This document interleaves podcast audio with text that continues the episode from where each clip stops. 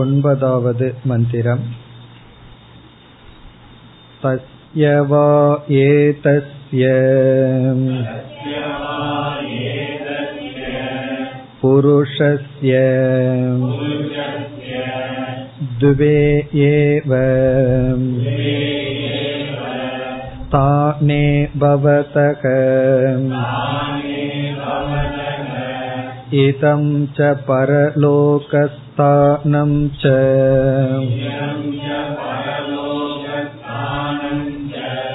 சந்த்யம் த்ருதியம் ஸ்வப்னஸ்தானம் தஸ்மின் சந்த்யே ஸ்தானே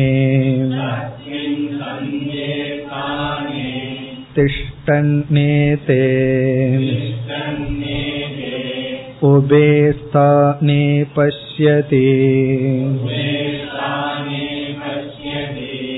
இதம் ச பரலோகஸ்தானம் ச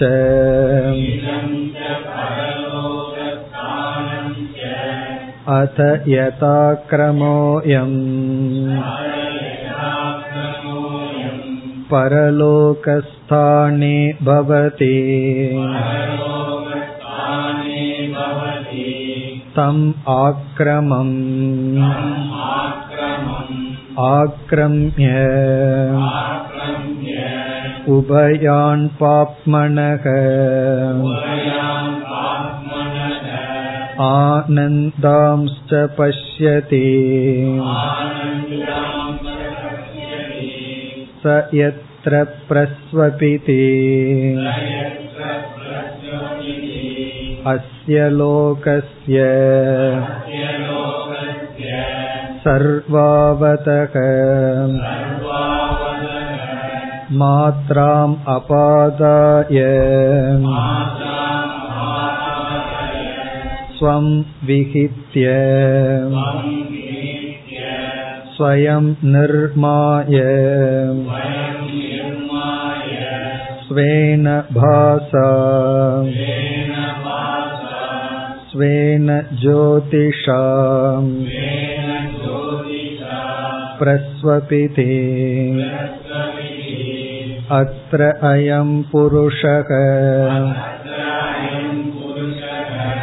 ஸ்வயம் ஜோதிர்பவதி.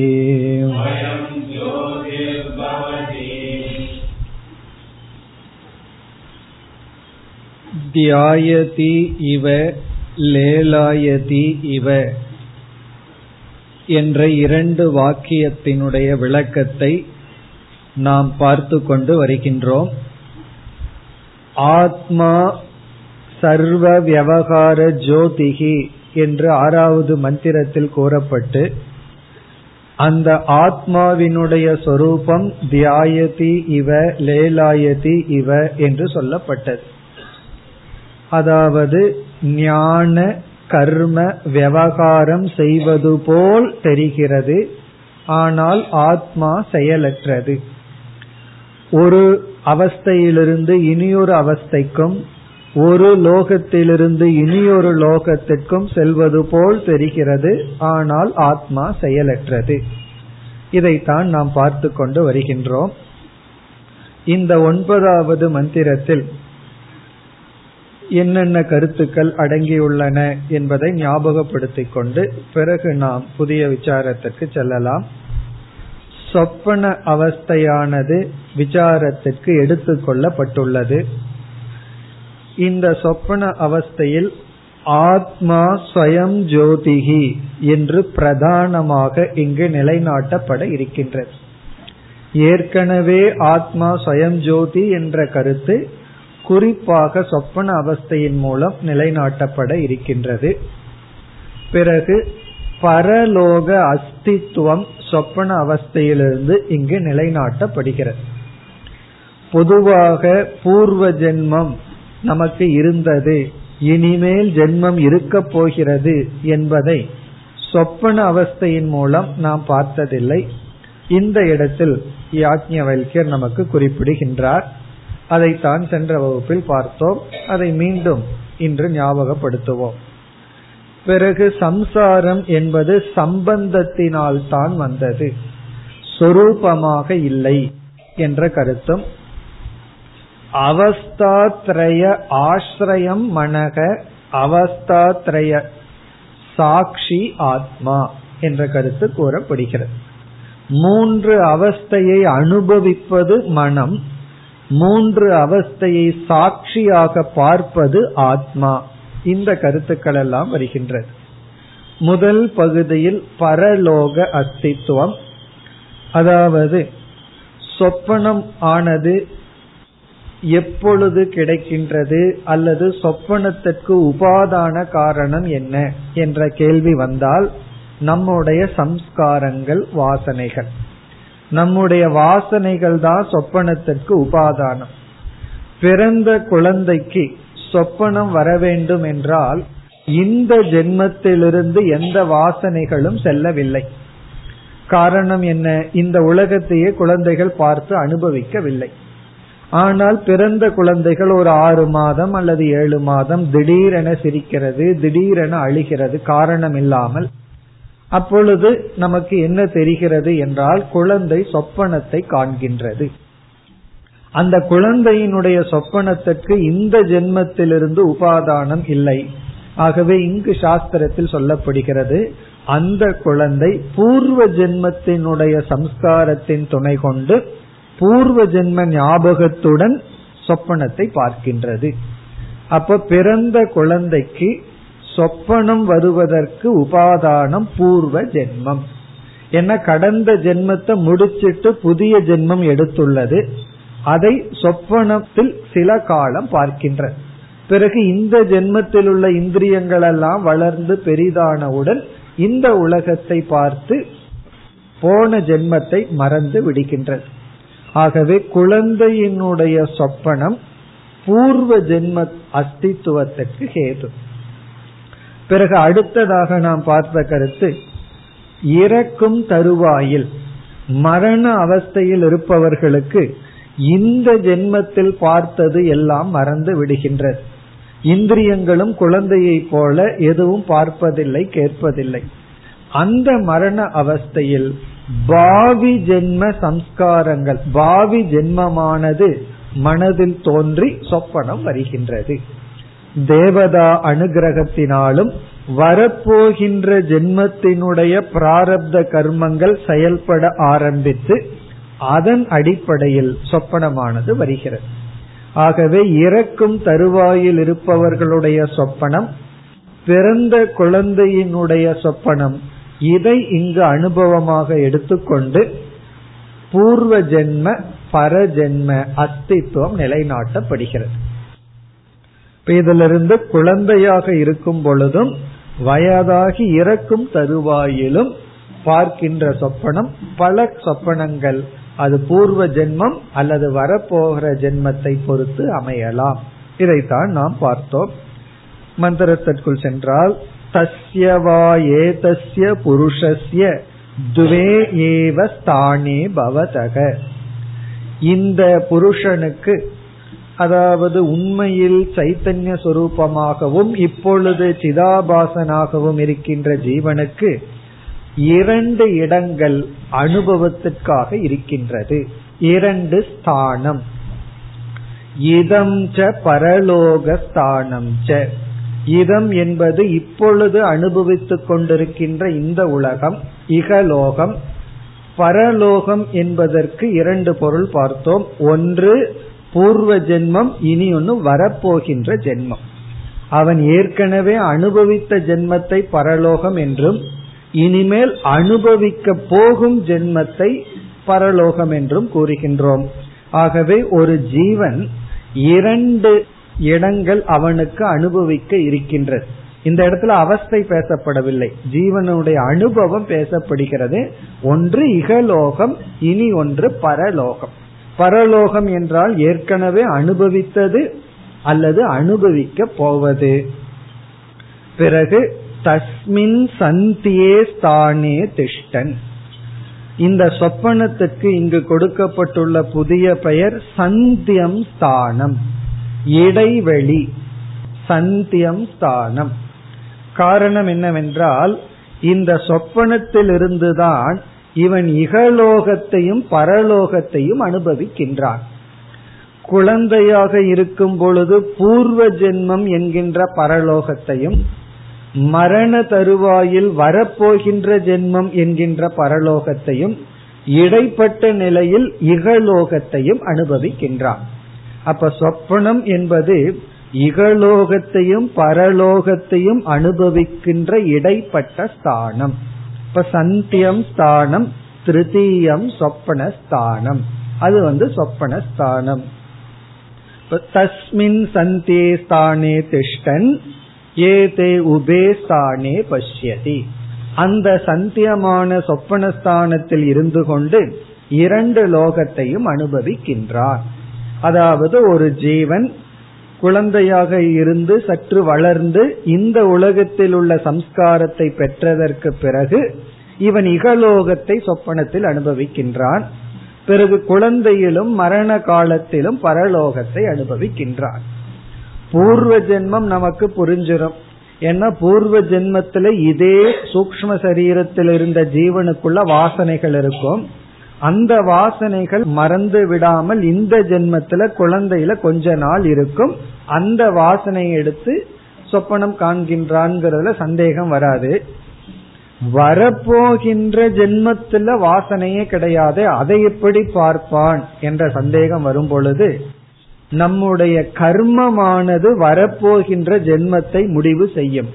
அந்த கர்மத்துக்கு தெரியும் எப்படிப்பட்ட சூழ்நிலை உருவாக போகிறது என்று. அந்த கர்மமானது சொப்பனத்துக்கு காரணம் ஆகிறது, காட்டி கொடுக்கின்ற இந்த வரப்போகின்ற சினிமாவினுடைய ட்ரெய்லர் போல. ஏன்னா இனிமேல் தான் பார்க்க போறோம், அதுக்கு ஒரு ட்ரெய்லர் போடுறது போல மரண காலத்துல அனுபவிக்க போவது ரொம்ப வேக அந்த கர்மமானது அந்த சொப்பனத்தை கொடுக்கின்றது. இப்ப இங்க தாற்பயம் என்னவென்றால், சொப்பனமே மறு ஜென்மத்துக்கு பிரமாணம். சொப்பனத்தின் துணை கொண்டு நாம வந்து பூர்வ பாவி ஜென்ம அஸ்தித்துவத்தை நிர்ணயம் செய்கின்றோம். இனி அடுத்தது எப்படிப்பட்ட சொப்பனம் இவனுக்கு வரும் மரண காலத்தில் என்றால், இவனுக்கு அடுத்த ஜென்மம் எதன் அடிப்படையில் வரும் என்றால், இவனுடைய சஞ்சீவத்திலிருந்து எப்படிப்பட்ட பிராரப்தம் வெளிப்பட்டுள்ளதோ அதன் அடிப்படையில் சொப்பனம், அதன் அடிப்படையில் பாவி ஜென்ம. அது மட்டுமல்ல, இந்த லோகத்திலும் இவனுடைய கர்ம வினைக்கு தகுந்தாற்போல் அனுபவங்கள் இருக்கின்றது. அந்த கருத்து வருகின்றது. அத யதா கிரமக அயம். இங்கு ஆக்கிரமக என்ற சொல்லுக்கு பொருள் நம்முடைய பாப புண்ணியம், தர்மா தர்மௌ.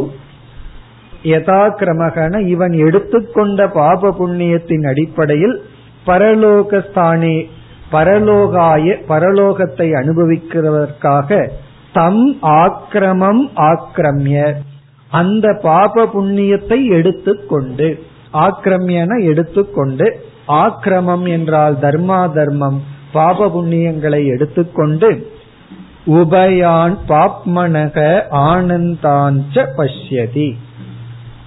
இவன் பாபத்தையும் ஆனந்தத்தையும் பார்க்கின்றான். ஆகவே இங்க பாபம்ங்கிற சொல்லுக்கு பொருள் துக்கம், ஆனந்தத்தையும் இன்பத்தையும் துன்பத்தையும் அனுபவிக்கின்றான். இப்ப இதுவரை நம்ம பார்த்து முடித்துள்ளோம். இனி மேற்கொண்டு தொடர வேண்டும். சயத்ர பிரஸ்வபிதி அஸ்ய லோகஸ்ய சர்வாவதக, அந்த பகுதிக்கு நாம் இப்பொழுது வருகின்றோம். இப்ப இங்கு என்ன சொல்லப்படுகிறது என்றால், சொப்பன அவஸ்தையை எடுத்துக்கொண்டு இங்கு நாம் ஆத்மா ஸ்வயம் ஜோதிஹி என்று பார்க்க போகின்றோம். சொப்பன அவஸ்தையை எடுத்துக்கொண்டு ஆத்மா ஸ்வயம் ஜோதி என்று நிலைநாட்டப்படுகிறது. அது எப்படி என்று விசாரம் செய்துவிட்டு பிறகு நாம் மந்திரத்தினுடைய அர்த்தத்திற்கு வருவோம். பொதுவாக சொப்பன அவஸ்தை ஜெகத்தினுடைய மித்தியாத்துவத்திற்கு திருஷ்டாந்தமாக அமையும். அதிகமா சொப்பனம் வந்து நமக்கு பயன்படுகிறது. இரண்டாவதாக ஸ்தூல சரீரத்திலிருந்து ஆத்மா வேறு என்பதற்கு அவஸ்தாத்ரய விசாரத்தில் சொப்பன அவஸ்தை நமக்கு பயன்படும். அதாவது ஸ்தூல சரீரம் ஜடமா இருக்கும் பொழுதும் கூட நான் சொப்பனத்தை காண்கின்றேன். ஆகவே ஸ்தூல சரீரம் என்னுடைய சொரூபம் அல்ல.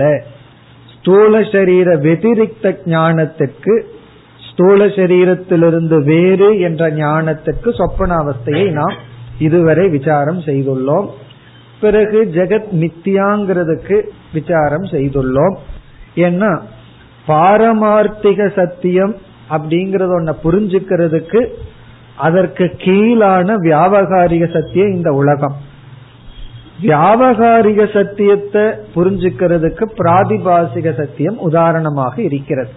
அதாவது ஒன்ன நம்ம பார்த்து அனுபவிக்கிறோம், ஆனா அது இல்லை. நாம எப்படின்னா சொல்றோம், இந்த ஜெகத்தை பார்த்து அனுபவிக்கிறோம், அது இல்லைன்னு சொல்றோம். அது எப்படின்னா அதற்கு திருஷ்டாந்தம் சொப்பனம். இப்ப சொப்பனத்தை திருஷ்டாந்தமா வச்சு மித்யாத்துவத்தை புரிந்து கொள்கின்றோம். ஆனால் இங்குதான் நாம் சொப்பனத்தை திருஷ்டாந்தமாக எடுத்துக்கொண்டு, அதாவது விசார ஸ்தலமாக எடுத்துக்கொண்டு ஆத்மாவினுடைய ஸ்வயம் ஜோதித்வம் பார்க்க போகின்றோம். எப்படி என்று இப்பொழுது பார்ப்போம். நாம் இப்பொழுது சொப்பனத்தை புரிந்து கொள்வதற்காக ஜாகிரத அவஸ்தைக்கும் சுஷுப்தி அவஸ்தைக்கும் செல்கின்றோம். இப்ப ஜாகிரத அவஸ்தைக்கு போனால், ஜாகிரத அவஸ்தையில் என்ன நடக்கின்றது? சாட்சி சைத்தன்யம் நம்முடைய மனதை பிரகாசப்படுத்துகிறது. நம்ம சொப்பனத்தை புரிஞ்சுக்கிறதுக்கு இப்ப ஜாகிரத அவஸ்தைக்கு போறோம். ஜாகிரத அவஸ்தையில சைத்தன்யம் மனதை பிரகாசப்படுத்துகிறது. மனம் பிரகாசப்படுத்தப்பட்டவுடன் ஜாகிரத அவஸ்தையில் மனமானது சப்ஜெக்டாக மாறி விடுகிறது. சப்ஜெக்ட்னா என்ன? மற்றதை பிரகாசப்படுத்தும் கர்த்தாவாக, கருவியாக மாறி விடுகிறது. மனம் பிரகாசப்படுத்தப்பட்டவுடன் மனமானது இந்திரியங்கள், பிறகு இந்த உடல், உடனே உடல் மூலமாக ஜடமான இந்த உலகம், இவைகளை பிரகாசப்படுத்த ஆரம்பித்து விடுகிறது. அப்ப ஜாகிரத அவஸ்தையில் எவ்வளவு ஜோதி இருக்கின்றது? சைத்தன்யம் என்ற ஒரு ஜோதி, மனம் என்ற ஒரு ஜோதி. இரண்டு ஜோதிகள் ஜாகிரத அவஸ்தையில் இருக்கின்றது. காரணம் என்ன? ஜாகிரத அவஸ்தையில் சைத்தன்யம் அது எல்லா அவஸ்தையிலும் விளங்கிக் கொண்டும் ஜோதியாக இருக்கு. பிறகு மனதை பிரகாசப்படுத்தியவுடன் மனம் விழித்து கொண்டிருக்கின்றது. உடல் மீது அபிமானம், உடனே உலகம் தெரிகிறது. உலகத்தில் உள்ள பொருள்கள் எல்லாம் விளக்கப்படுகின்றது, எல்லாம் விளங்குகிறது. பிறகு இந்த சாட்சி வந்து காமனா இருக்கிறதுனால யாருக்குமே இயற்கையா சாட்சிய பற்றிய ஞானம் கிடையாது. அது பொதுவா இருக்கு, சமமா இருக்கு, சாமான்யமா இருக்கு. ஆகவே நம்முடைய அனுபவத்துல மனதுதான் உலகத்தை விளக்குகின்றது என்பது நம்முடைய அனுபவம். மனதுனாலதான் நம்ம பார்க்கிறோம். நாம விசாரம் செய்து கொண்டே வந்தால் ஆதித்ய ஜோதின் இருக்கு, அதுக்கப்புறம் சந்திரன், அக்னி, வாக், இப்படியே சொல்லிட்டு வந்தா கடைசியில மனம்னு வந்து நிற்போம். அதற்கு மேல நமக்கு போக முடியாது தர்க்கப்படி. காரணம் என்ன? மனம் விழித்து கொண்டிருக்கும் பொழுது இவைகள் எல்லாம் பிரகாசமாக இருக்கிறது. மனம் உறங்கியவுடன் இந்த உலகமும் தெரியவில்லை. ஆகவே மனம்தான் இந்த உலகத்தை விளக்குகின்றது. இந்த லாஜிக் பர்ஃபெக்டா இருக்கு. மனசு விழிச்சிட்டு இருக்கும் போது உலகம் இருக்கு, மனது இல்லைங்கும் போது உலகம் கிடையாது. ஆகவே இந்த உலகத்தை விளக்குவது மனம். இந்த அனுபவம் நமக்கு ஜாகிரத அவஸ்தையில இருக்கு. இந்த அனுபவம் நமக்கு ரொம்ப ஸ்ட்ராங்கா இருக்கிற போது, இந்த மனதிற்கும் அப்பாற்பட்டு சாட்சின்னு ஒண்ணு இருக்குன்னு சொன்னோம்னா நாம் அதை அப்ரிஷியேட் பண்ண நமக்கு முடியாது, தெரியாது. அதை நம்ம எப்படி உணர்வோம்? ஏதோ சொல்றீங்க, நம்பிக்கை இருக்குன்னு கேட்டு வச்சுக்கிறோமே தவிர நான் அதை முழுமையா ஏற்றுக்கொள்ள முடியாது. காரணம் என்ன? நம்முடைய அனுபவம் மனசத்துவே ஜெகத்பாதி. மனசகலயே ஜெகத் நபாதி. இது நம்முடைய அனுபவம். மனதானது சத்துவம்னு விழித்து கொண்டிருக்கும் பொழுது உலகம் விளங்குகிறது. மனம் உறங்கியவுடன் உலகம் விளங்கவில்லை. ஆகவே மனம் தான் உலகத்திற்கு காரணம். உலகம் விளங்க மனம் காரணம். மனம் சேதன சொரூபம், அனுபவ ரூபமா இருக்கு. இந்த நெருக்கடியில நம்ம போய் இனி ஒன்னு கொண்டு வந்தா என்ன சொல்லிடுவோம், அது எதுக்கு அனாவசியமா சாட்சியை கொண்டு வர்றீங்க, மனசே வச்சுக்குவோமே அப்படின்னு நமக்கு அந்த சாட்சி புரியாது. அப்ப ஜாகிரத அவஸ்தையில சாட்சி சைத்தன்யம்தான் அனைத்தையும் விளக்குங்கிறது புரிஞ்சுக்கிறதுக்கு மனசே தடையா இருக்கு. மனசுனாலதான் இதை புரிஞ்சுக்கணும். அந்த மனசே இப்ப தடையா இருக்கு. காரணம் என்ன, அந்த மனது தானே இதை விளக்கி கொண்டிருக்கின்றது. சரி, அதனால என்ன பண்ணலாம்னா பேசாம தூங்கிடலாம், சுஷுப்தி அவஸ்தைக்கு போலாம் என்றால், சுஷுப்தி அவஸ்தையில வந்து மனதும் இல்லை, எதுவுமே இல்லை விளக்குவதற்கு. அங்க ஸ்வயம் ஜோதின்னு சொல்றதுல பிரயோஜனமே இல்லை. அங்க என்ன இருக்கு விளங்குவதற்கு? ஆகவே சுஷுப்தி அவஸ்தைக்கு போனாலும் நமக்கு ஒன்றும் பிடிபடுவதில்லை. ஏன்னா அங்கு விளக்கப்பட பொருள்கள் கிடையாது. பொருள் இருக்கு, ஆனா ரொம்ப சூக்ஷ்மமா இருக்கு, புரிஞ்சுக்க முடியாது. ஆகவே சுஷுப்தியில போனோம் அப்படின்னா ஸ்வயம் ஜோதின்னு சைத்தன்யத்தை சொல்றதுக்கு அங்க என்ன இருக்கு விளக்குறதுக்கு? இப்ப திடீர்னு வந்து ஒரு லெக்சர் காலேஜ்ல போய் ஸ்டூடெண்ட்ஸே வரல, அவரு பாட்டுக்கு கிளாஸ் எடுத்துட்டு இருக்காருன்னு வச்சுக்கோங்க, எப்படி இருக்கும்னா அவர் எதுக்கு எடுக்கணும், ஆளே இல்லாத போது. ஆகவே இங்க சைத்தன்யம் இருக்கு. நம்ம என்ன சொல்றோம், சுஷுப்தியில சைத்தன்யம் இருக்கு ஆனா அங்க விளக்குறதுக்கு ஒண்ணுமே இல்லை அப்படின்னு சொல்றோம். ஒண்ணுமே இல்லை விளக்குறதுக்கு, ஆனா அது இருக்குன்னா அது இருந்தென்ன இல்லாமல் இருந்தென்ன? சைத்தன்யம் சுஷுப்தியில இருக்குன்னு சொல்றோம். ஆனா எதை விளக்குதுன்னா விளக்குறதுக்கு ஒண்ணு இல்லை, எல்லாம் வந்து லீன அவஸ்தையில இருக்கு அப்படின்னா பிறகு அதனுடைய ஸ்வயம் ஜோதித்துவத்தினுடைய பெருமை தெரியாது. ஏன்னா அங்க விளக்குறதுக்கு ஒண்ணு இல்லையே. ஆகவே ஜாகிரத அவஸ்தையில ஆத்மா ஸ்வயம் ஜோதின்னு சொன்னா மனசு வேற ஜோதியா இருந்து குழப்பம் வருது. மனசா ஆத்மாவா, ஆத்மா எதுக்கு கொண்டு வரணும், சாட்சி எதுக்கு கொண்டு வரணும்னு ஒரு பெரிய கேள்வி. சுஷுப்தியில போய் ஸ்வயம் ஜோதியை விளக்கலாம்னா சுஷுப்தியில ஒண்ணுமே இல்லை, அது பிரகாசப்படுத்த. அங்கேயும் அஜ்ஞானம் இருக்கு ஆனா அது நமக்கு விளங்காது. அஜ்ஞானம்ங்கிறது விளங்காத போது அஜ்ஞானம் இருக்குன்னு சொல்லி ஒரு பிரயோஜனம் கிடையாது. பிறகு சொப்பனத்திற்கு வருகின்றோம். இப்ப சொப்பன அவஸ்தைக்கு வந்தோம் அப்படின்னா இப்பதான் நம்ம சொப்பன அவஸ்தையினுடைய விசாரத்திற்கு வருகின்றோம். இங்க சொப்பன அவஸ்தையில் என்ன ஏற்படுகின்றது, சாட்சி சைத்தன்யம் மனதை பிரகாசப்படுத்துகிறது. ஆனால் சொப்பன அவஸ்தையில் மனம் எதையும் பிரகாசப்படுத்துவதில்லை.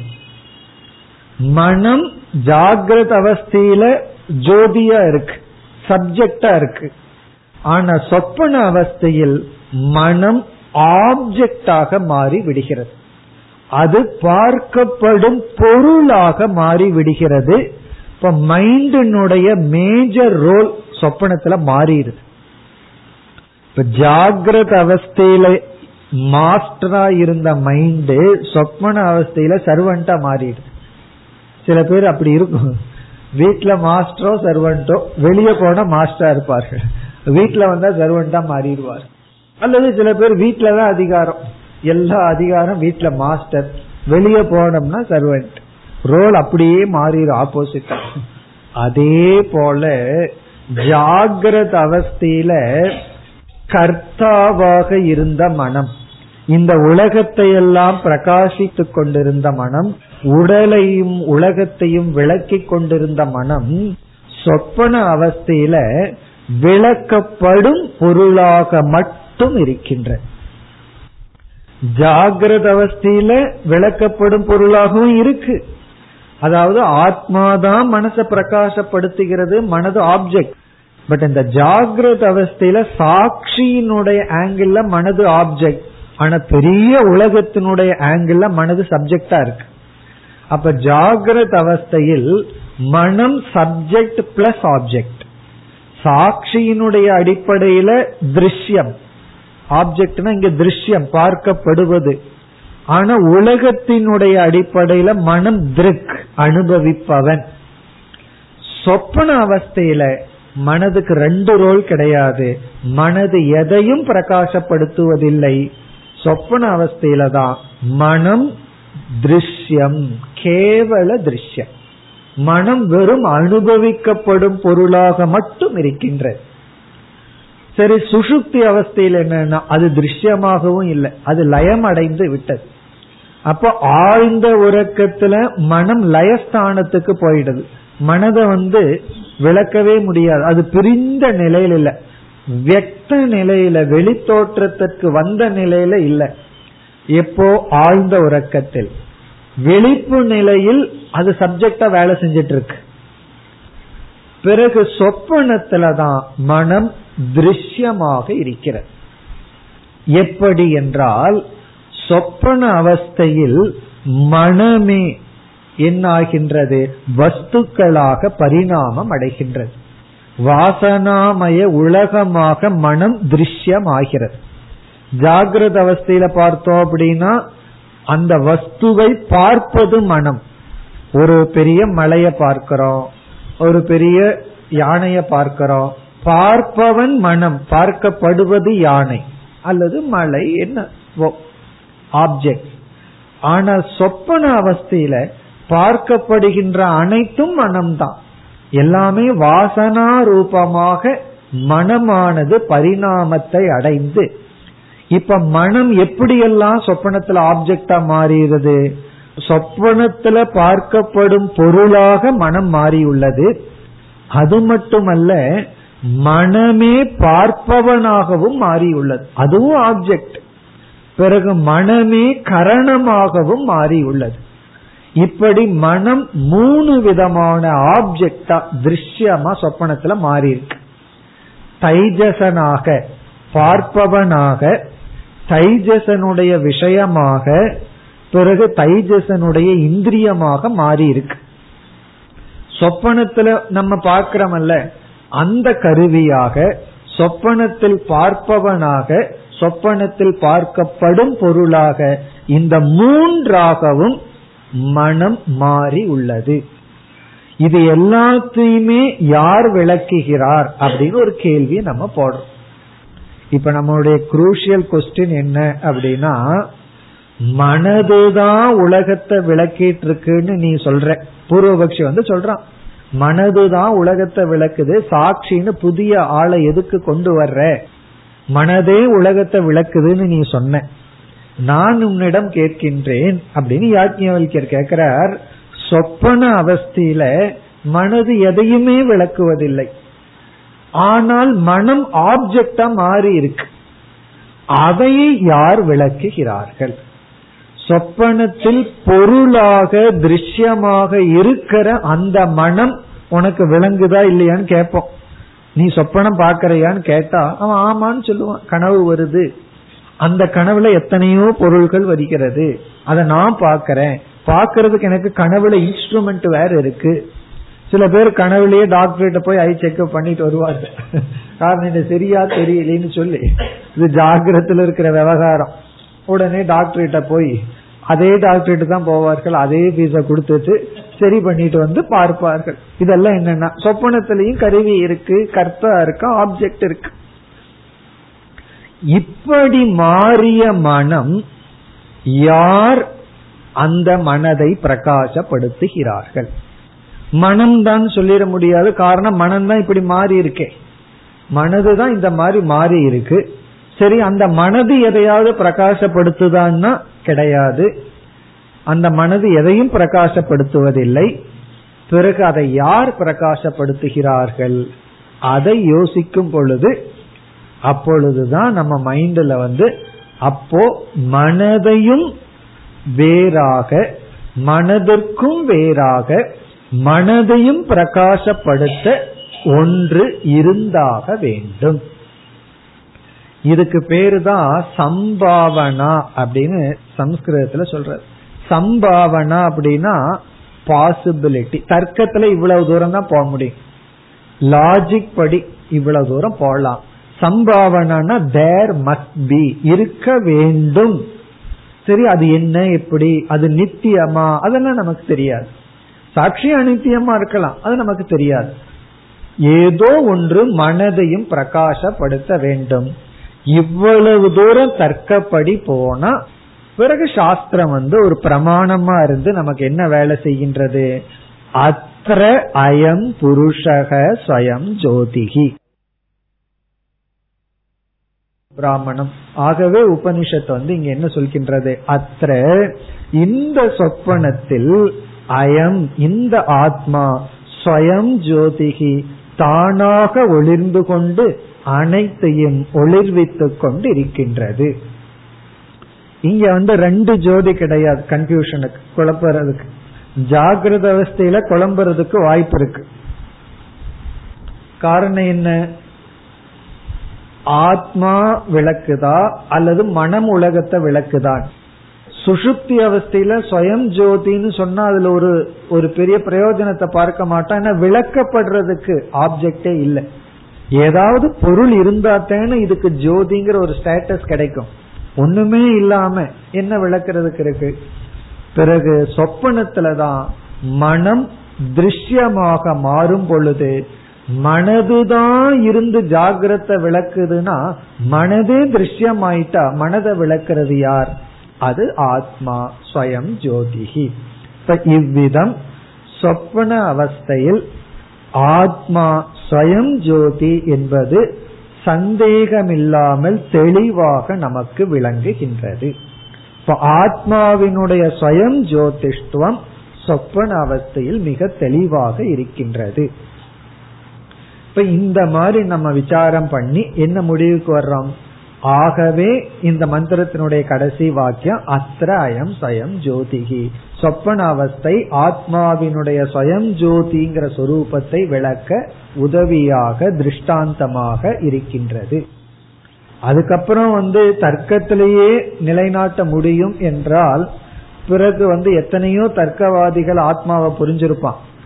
அந்த சாட்சி சைத்தன்யம் நித்தியம், அதுதான் சத்தியம், அதுக்கு நமக்கு சாஸ்திர பிரமாணம் தேவை. அந்த ஆத்ம சைத்தன்யத்தை விளக்கிறதுக்கு இனி ஒரு ஆத்மா இல்லை.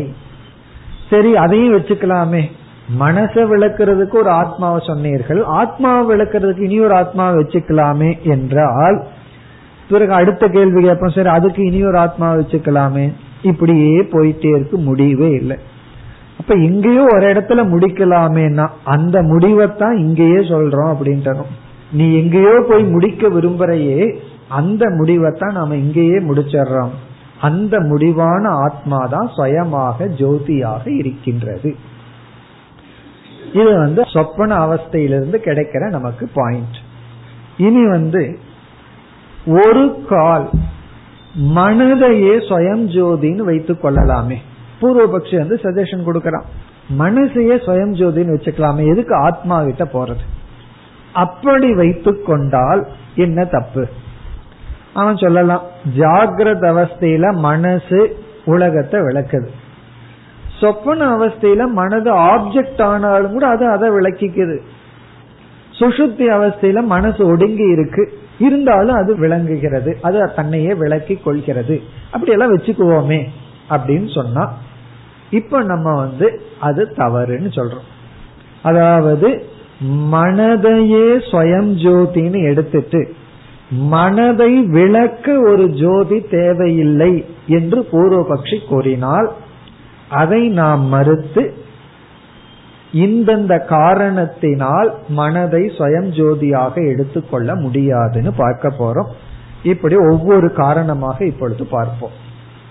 அதாவது நம்ம வந்து இந்த இடத்துல ஐந்து ஹேது பார்க்க போறோம், அஞ்சு தோஷத்தை காட்ட போறோம். எப்பொழுதுனா மனம் ஸ்வயம் ஜோதி என்றால், இப்ப எந்த பூர்வ பட்சத்திற்கு நம்ம தோஷம் சொல்ல போறோம்? மனதே ஸ்வயம் ஜோதி, மனதுக்குள்ளேயே சைத்தன்யம் சொரூபமா இருக்கு, மனதை விளக்க இனி ஒரு சைத்தன்யம் தேவையில்லை என்று கூறினால் என்னென்ன தோஷம் வரும்? அதுல அஞ்சு பாயிண்ட் இப்ப நம்ம வரிசையா பார்க்க போறோம்.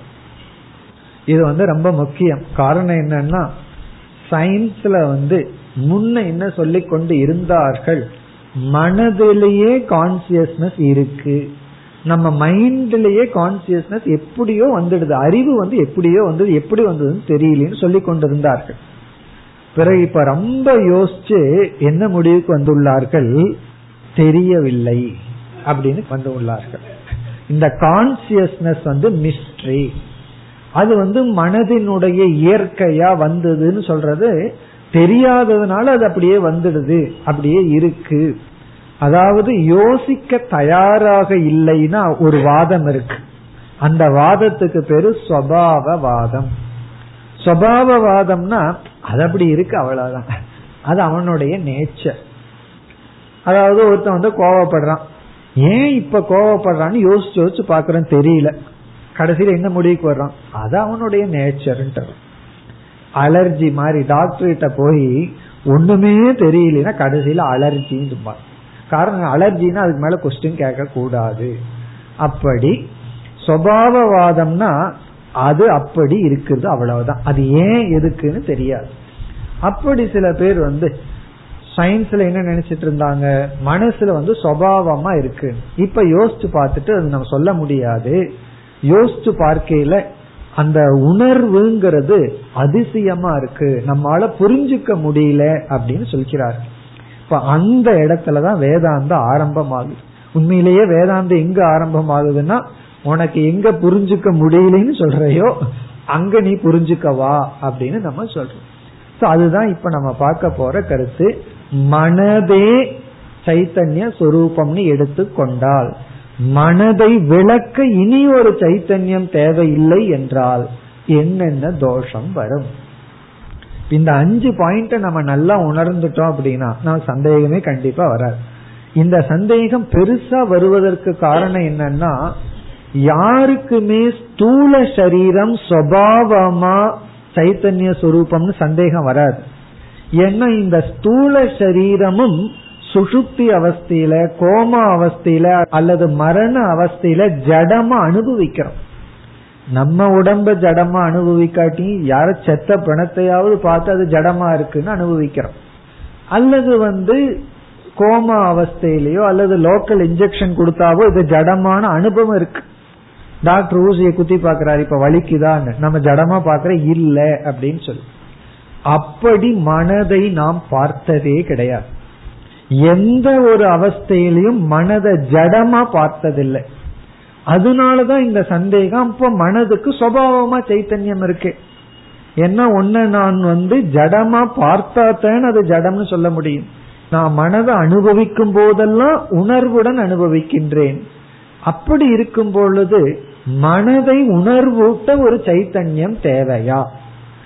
இதுதான் கேள்வி. அதற்கான பதில் தேவை. தேவையில்லை என்று நீ சொன்னால் என்னென்ன தோஷம்?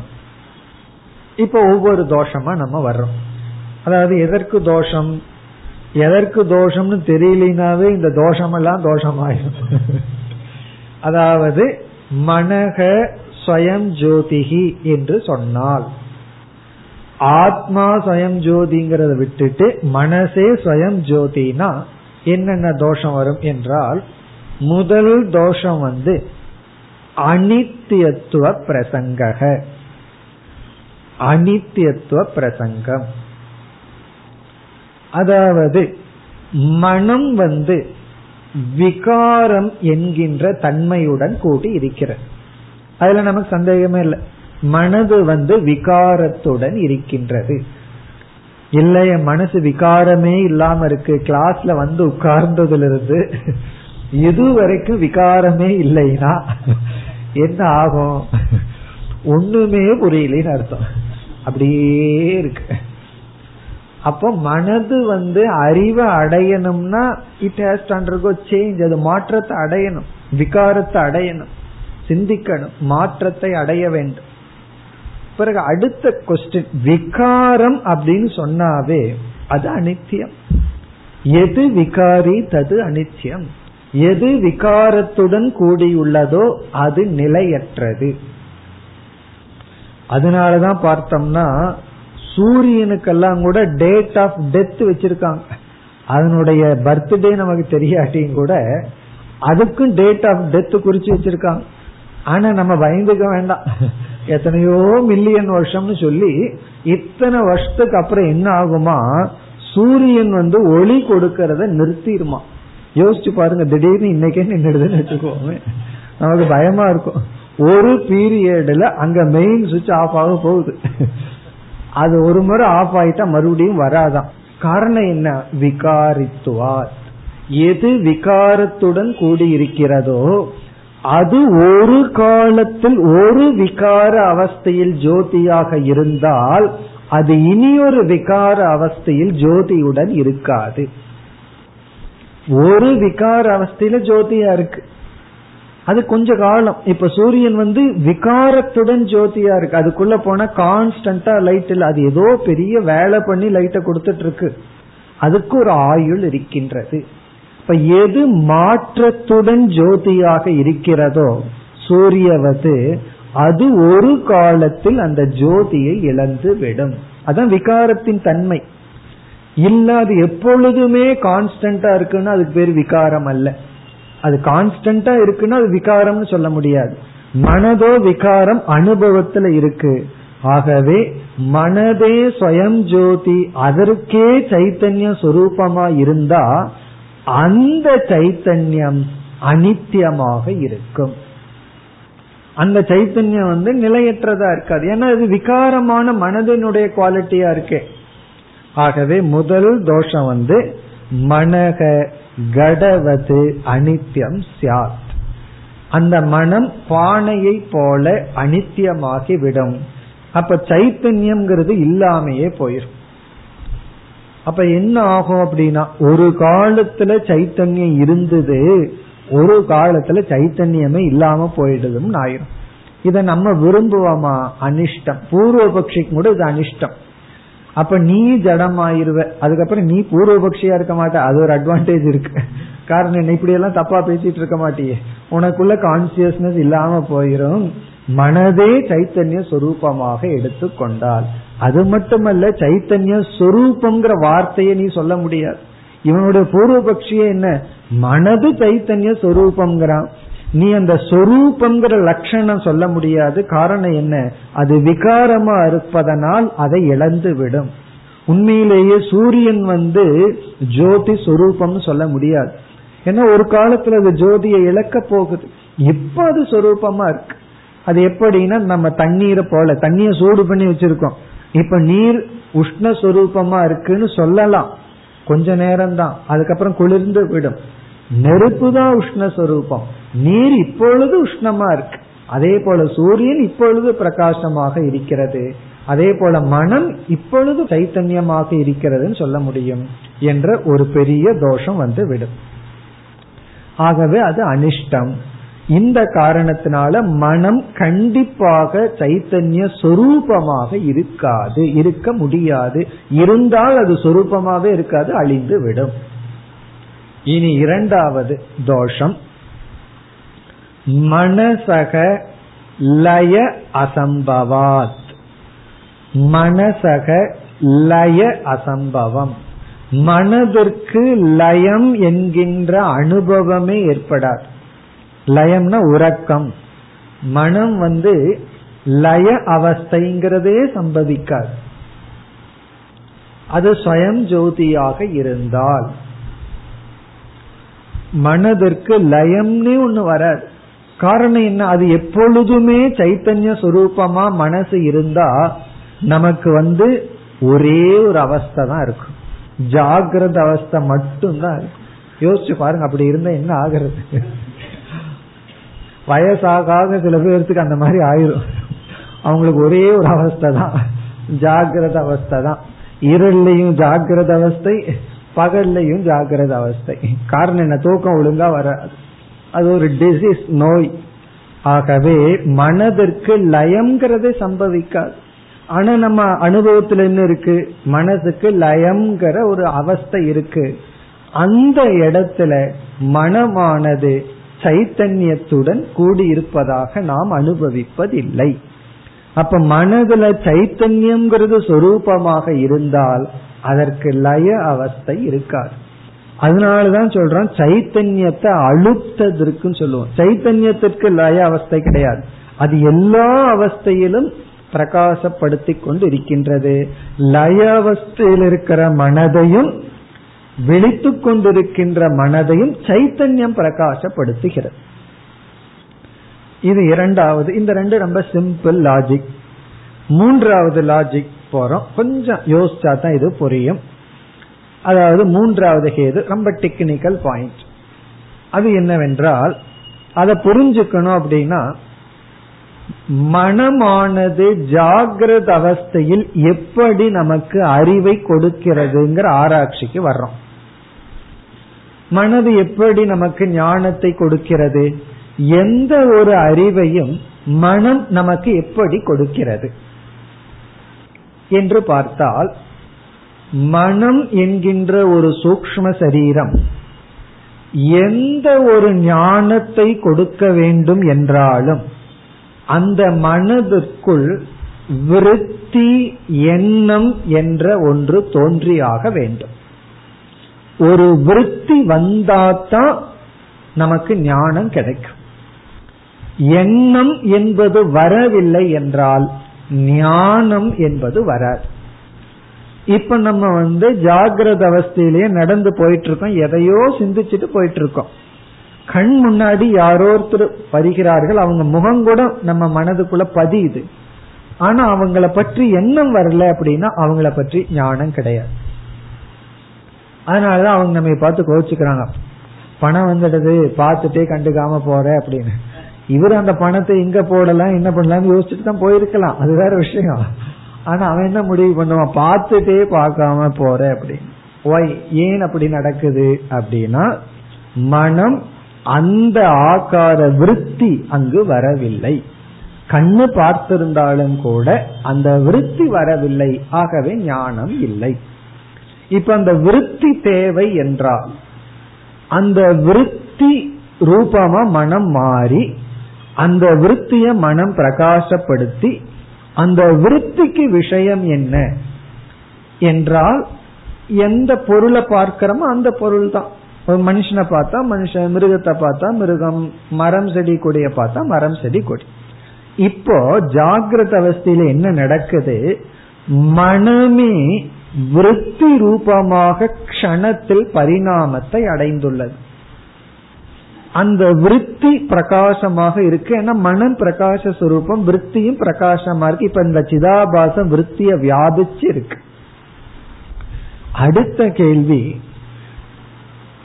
நான் அந்த பொருளை அறிகின்றேங்கிறத தெளிவா தெரியுது. நான் இப்ப நான் வந்து ஒரு மனுஷனை பார்க்கிறேன், நான் இவரை பார்க்கின்றேன், நான் ராமன் என்பவரை இப்பொழுது அறிகிறேன் அப்படிங்கிறது வந்தாச்சு. இப்ப எனக்குள்ளேயே ஒரு கொஸ்டின் கேட்டா, அல்லது பிறகு ஒருவர் கேட்கிறார், நீ வந்து ராமனை அறிந்தாய் அல்லவா, ராமனை அறிந்தாய் என்பதையும் அறிந்தாயா அப்படின்னா என்ன சொல்லுவோம், ஆமான்னு சொல்லுவோம். இப்ப நான் ஒரு பொருளை அறிகின்றேன், நான் அறிகின்றேன் என்பதையும் அறிகின்றேன். அப்ப விருத்தி வந்து விஷயத்தை விளக்குது, அந்த விருத்தி சிதாபாசமா இருந்து விஷயத்தை விளக்குது. ஏதோ ஒன்று அந்த மனதையும் விளக்கி இருக்கிறது. எதை? அந்த விருத்தி விஷயத்தை விளக்க அந்த விருத்தியையும் ஏதோ ஒன்று விளக்கி நான் அறிந்துள்ளேன் என்பதையும் அறிகின்றது. எது புரியல அப்படின்னு வச்சுக்கோமே, யாரோ ஒருத்தர் எனக்கு ஒரு விஷயத்த சொல்றாங்க, எனக்கு அது புரியல, பிறகு நான் என்ன சொல்றேன், புரியவில்லை என்று சொல்கிறேன். புரியவில்லைங்கிறது எனக்கு புரியுதா இல்லையா, புரிஞ்சிருக்கு. இப்ப யாரோ ஒன்னு எனக்குள்ள விளங்கியதை விளக்கியுள்ளார்கள், விளங்காததை விளக்கி உள்ளார்கள். அது சுயமாக விளங்கி கொண்டு வருகிறது. இது கொஞ்சம் விளங்கணும்னா வீட்டுல போய் உட்கார்ந்து யோசிச்சா தான் விளங்கும். அதனாலதான் ஏற்கனவே சொல்லிட்டேன், இது கொஞ்சம் கடினமாக யோசிச்சா புரிய வேண்டிய விஷயம். இப்ப இது விளங்கவில்லை, அதுவும் உங்களுக்கு விளங்குகிறது. அதாவது விளங்குறது விளங்குதோ இல்லையோ, விளங்காதது விளங்குதல்ல. இப்ப நம்ம என்ன சொல்றோம், மனமே இதை செய்ய முடியாது. மனமே ஒன்றை விளக்கியும் விளக்கியதை விளக்கவும் முடியாது, விளங்கவில்லைங்கிறத விளக்கவும் முடியாது. மனதுக்கு விளங்கவில்லை அவ்வளவுதான், மனம் விளக்குகிறது அவ்வளவுதான் மனது செய்ய முடியும். வேற ஏதோ ஒன்றுதான் விளங்கியதை விளக்கவும் விளங்காததை விளங்கவில்லை என்பதையும் காட்டியாக வேண்டும். மனதே ரெண்டையும் செய்ய முடியாது. அது எப்படி அப்படின்னா, எலியே எலிய சாப்பிட முடியாது, நாமளே நம்மையே சாப்பிட முடியாது. வேற்றுமை இருந்தாக வேண்டும், அதுவே அதை செய்ய முடியாது. கண்ணே கண்ணை பார்க்க முடியாது, ஒரிஜினல் கண்ணை, கண்ணாடியில் இருக்கிற கண்ணை அல்ல, ஒரிஜினல் கண்ணை பார்க்க முடியாது. அப்படி மனமே விளக்கி கொண்டும் விளக்கியதை விளக்கி கொண்டும் இருக்க முடியாது. காரணம் என்னன்னா, அதை விளக்கிறதுக்கு இனி ஒரு க்ஷணம் வேணும். அந்த க்ஷணத்துக்கு போகும்போது அதையும் நம்ம விளங்குறோம். ஆகவே விருத்தியானது விஷயத்தை விளங்கும் அதே க்ஷணத்தில் விருத்தியையும் நாம் அறிகின்றோம். அதுதான் இங்க குரூஷியல் பாயிண்ட். ஒரே க்ஷணம், ஒரே க்ஷணத்துல விருத்தி விஷயத்தை விளக்குது, அந்த விருத்தியையும் சாட்சி விளக்குகிறது. இப்போ ஒரே க்ஷணத்துல மனம் உலகத்தை விளக்கும் பொழுதே அந்த விளக்குகின்ற மனமானது சாட்சியால் விளக்கப்பட்டு வருகிறது. அதையே மனம் விளக்க முடியாது. அதை விளக்கணும்னா அடுத்த க்ஷணத்துக்கு போயாகணும். ஆனா அந்த க்ஷணத்திலேயே நமக்கு விஷயமும் விளங்குகிறது, ஞானம் இருக்கிறது என்பதும் விளங்குகிறது. ஆகவே கண்டிப்பாக மனதை விளக்க இனி ஒரு ஆள் உள்ள இருக்கார், அது சாட்சி. இனி ஒரு ஆள் உள்ள இல்லை அப்படின்னா நம்மால மனம் எதையும் விளக்க முடியாது. இல்லைன்னா லேட்டா வரும், மெதுவா வந்துட்டு இருக்கும், அது இம்பாசிபிள். அதாவது ஒருத்தரை நம்ம பாத்துருவோம், வெயிட் பண்ணணும் அஞ்சு நிமிஷம். சில சமயம் இந்த கம்ப்யூட்டர்ல வெயிட் பண்ற மாதிரி, அது கொஞ்ச நேரம் வெயிட் பண்ணாதான் அது வந்து சொல்லும். அதே போல ஒருத்தரை பார்த்ததுக்கு அப்புறம் ஒரு நிமிஷம் வெயிட் பண்ணி அதுக்கப்புறம் தான் புரிக்கோ இப்ப புரிஞ்சிருக்கேன் அப்படி. இப்ப கிளாஸும் அப்படித்தான் ஆகும். அஞ்சு நிமிஷத்துக்கு முன்னாடி சொன்னது இப்ப விளங்கிட்டு இருக்கும், இப்ப சொல்றது அஞ்சு நிமிஷத்துக்கு அப்புறம் விளங்கும். சில சமயம் அப்படியே நடக்கும், அப்ப இப்படி சொன்னாருன்னு சொல்லி, அது வேற விஷயம். அப்படி அதே கணத்துல ரெண்டு நமக்கு விளங்குது, விஷயமும் விளங்குகிறது, விளங்குகிறதுங்கிறது விளங்குகிறது, விளங்கவில்லைங்கிறது விளங்குறது, விளங்கவில்லைங்கிறது நமக்கு புரியுது. ஆகவே என்னன்னா, விளங்குச்சோ இல்லையோ சாட்சி இருக்கு. இப்ப நம்ம என்ன சொல்லுவோம், எனக்கு புரியுதோ இல்லையோ நான் ஒத்துக்கிறேன், ஆளை விட்டுருக்கோம், அடுத்த பாயிண்ட்டுக்கு போயிருக்கோம். மூணாவது பாயிண்ட நான் ஒத்துக்கிறேன், சாட்சி இருக்கு, இல்லைன்னு சொன்னாதான் இப்படி எல்லாம்.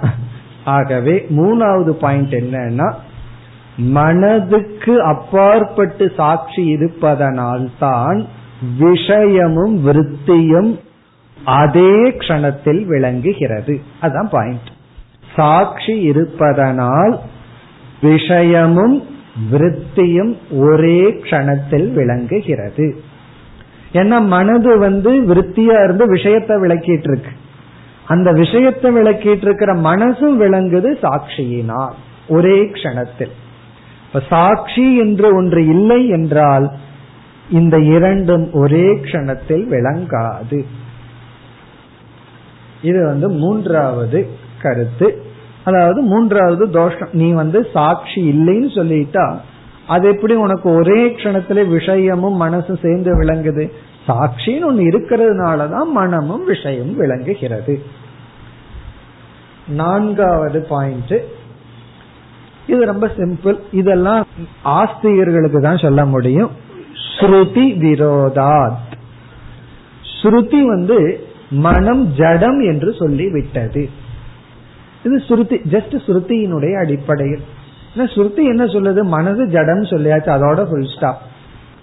நீ வந்து மனதே சுயம் சேதனம்னு சொன்னீங்கன்னா நீ ஸ்ருதிக்கு விரோதமாக பேசுகிறாய். இதெல்லாம் ஸ்ரத்தை உள்ளவங்களுக்கு தான். அது ஸ்ருதி மேல ஸ்ரத்தை உள்ளவங்களுக்கு இது ஒரு லாஜிக். நான் ஸ்ருதியே ஒத்துக்கல அப்படின்னா அப்புறம் இதை நம்ம அவங்ககிட்ட சொல்ல முடியாது. ஸ்ருதி விரோதா, அதாவது ஸ்ருதி வந்து எப்படி சொல்லுதுன்னா, பஞ்ச சூக்ஷ்ம பூதம் தோன்றியது, பஞ்ச சூக்ஷ்ம பூதத்திலிருந்து மனம் வந்தது.